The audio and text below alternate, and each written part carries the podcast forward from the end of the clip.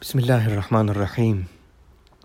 Gegrüßt sei unser geliebter Prophet, Friede sei mit ihm sowie seine edlen Gefährten, sowie seine edle Familie. Äh, willkommen zu einer weiteren Podcast-Episode. Hiermit ähm, möchte ich aus dem Buch Glaube und Islam vorlesen. Wir hatten diese vor einigen Jahren verschenkt. Einige von euch werden das Buch zu Hause haben.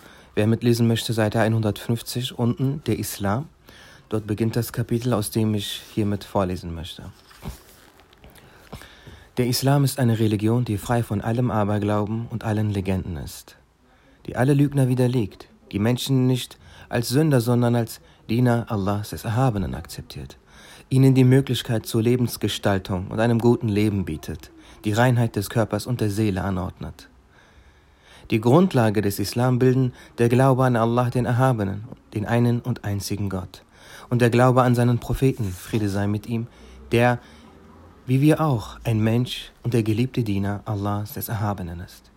Im Islam ist Muhammad, Segen und Friede sein mit ihm, Marsum, das heißt ein tadelloser, fehlloser Mensch. Allah der Erhabene hat ihn ausgewählt, um seine Gebote den Menschen zu verkünden. Der Islam akzeptiert und bestätigt alle Propheten, Friede sei mit ihnen allen. Sie alle werden von Muslimen geliebt und respektiert. Tatsächlich ist in den alten Religionsbüchern und den Originalen der Tora und des Evangeliums die Ankunft eines letzten Propheten, Friede sei mit ihm, aufgezeichnet. Mohammed, Friede sei mit ihm, ist der letzte der Propheten und nach ihm wird kein Prophet mehr geschickt werden. Zu glauben, dass Mohammed, Friede sei mit ihm, der Prophet Allahs des Erhabenen ist, bedeutet, dass man daran glaubt, dass alle Gebote und Verbote, die im von ihm verkündeten edlen Koran enthalten sind, Gebote und Verbote Allahs des Erhabenen sind und sie allesamt akzeptiert und sie achtet. Wer so glaubt, dessen Glaube ist sicher, selbst wenn er einige dieser Gebote und Verbote nicht umsetzt. Dies tut seinem Muslimsein keinen Abbruch.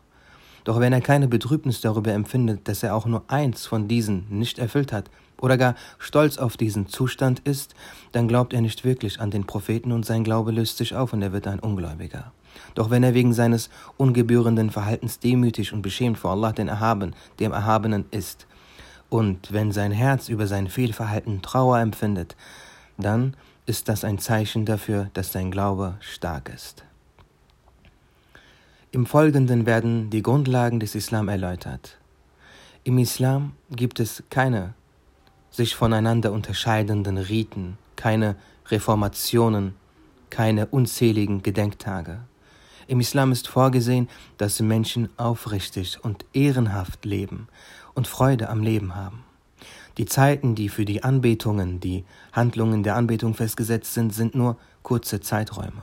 Die Grundlage für die Anbetungen ist die völlige Wendung des Herzens zu Allah, dem Erhabenen. Die Anbetungen werden nicht als Gewohnheiten oder als bloße Rituale verrichtet, sondern um in die Gegenwart Allahs des Erhabenen zu treten und ihm aus vollem Herzen zu danken und ihn anzuflehen. Anbetungen, die aus Ria, aus Prahlerei verrichtet werden, belohnt Allah der Erhabene nicht.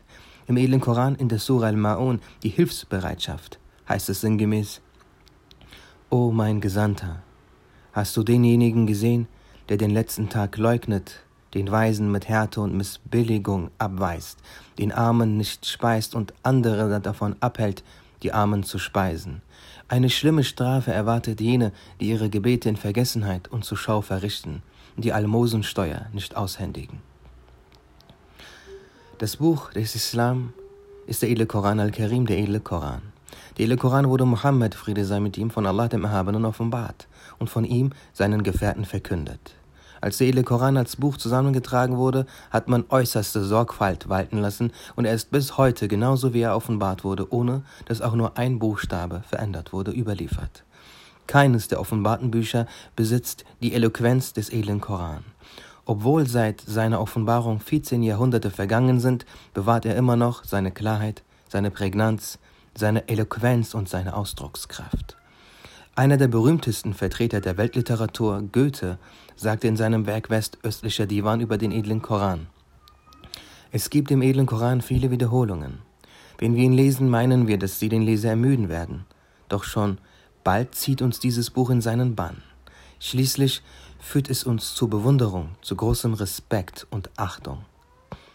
Auch andere berühmte Denker als Goethe haben den edlen Koran bewundert. Hier seien einige von ihnen erwähnt. Professor Edward Monte sagte, das Buch, das die Einheit Gottes auf reinste, erhabenste, heiligste und glaubhafteste Weise und mit einer von keinem anderen Religionsbuch zu übertreffenden Sprache verkündet, ist der edle Koran.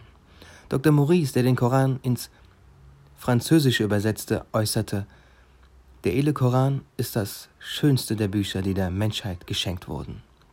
Gaston Carr legte dar, in der Quelle des Islam, dem edlen Koran, sind alle Grundlagen zu finden, auf denen die Weltzivilisation ruht, so sehr, dass wir akzeptieren müssen, dass unsere heutige Zivilisation auf jenen Grundlagen ruht, die im edlen Koran verkündet werden.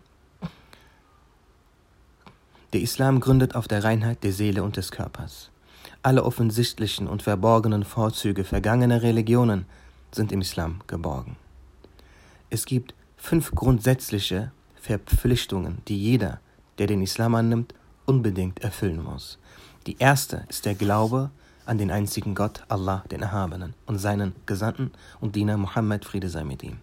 Die zweite ist die Verrichtung der täglichen Gebete, die dritte das Fasten im segenreichen Monat Ramadan, die vierte die Pilgerreise und die fünfte die Aushändigung der Almosensteuer.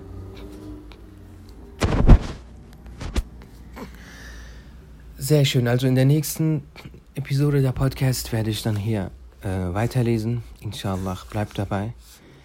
Wenn ihr das für nützlich haltet und wir glauben, dass diese Inhalte sehr nützlich sind, empfehlt sie doch bitte an eure Freunde. Hinterlasst doch auf Apple Podcasts zum Beispiel eine Bewertung oder wenn ihr auf Spotify seid. Das würde die Botschaft verbreiten und ihr hättet eine. Und ihr würdet für jeden Buchstaben, den diese Person lernt, lernt, äh, große Belohnungen im Jenseits. Assalamu alaikum.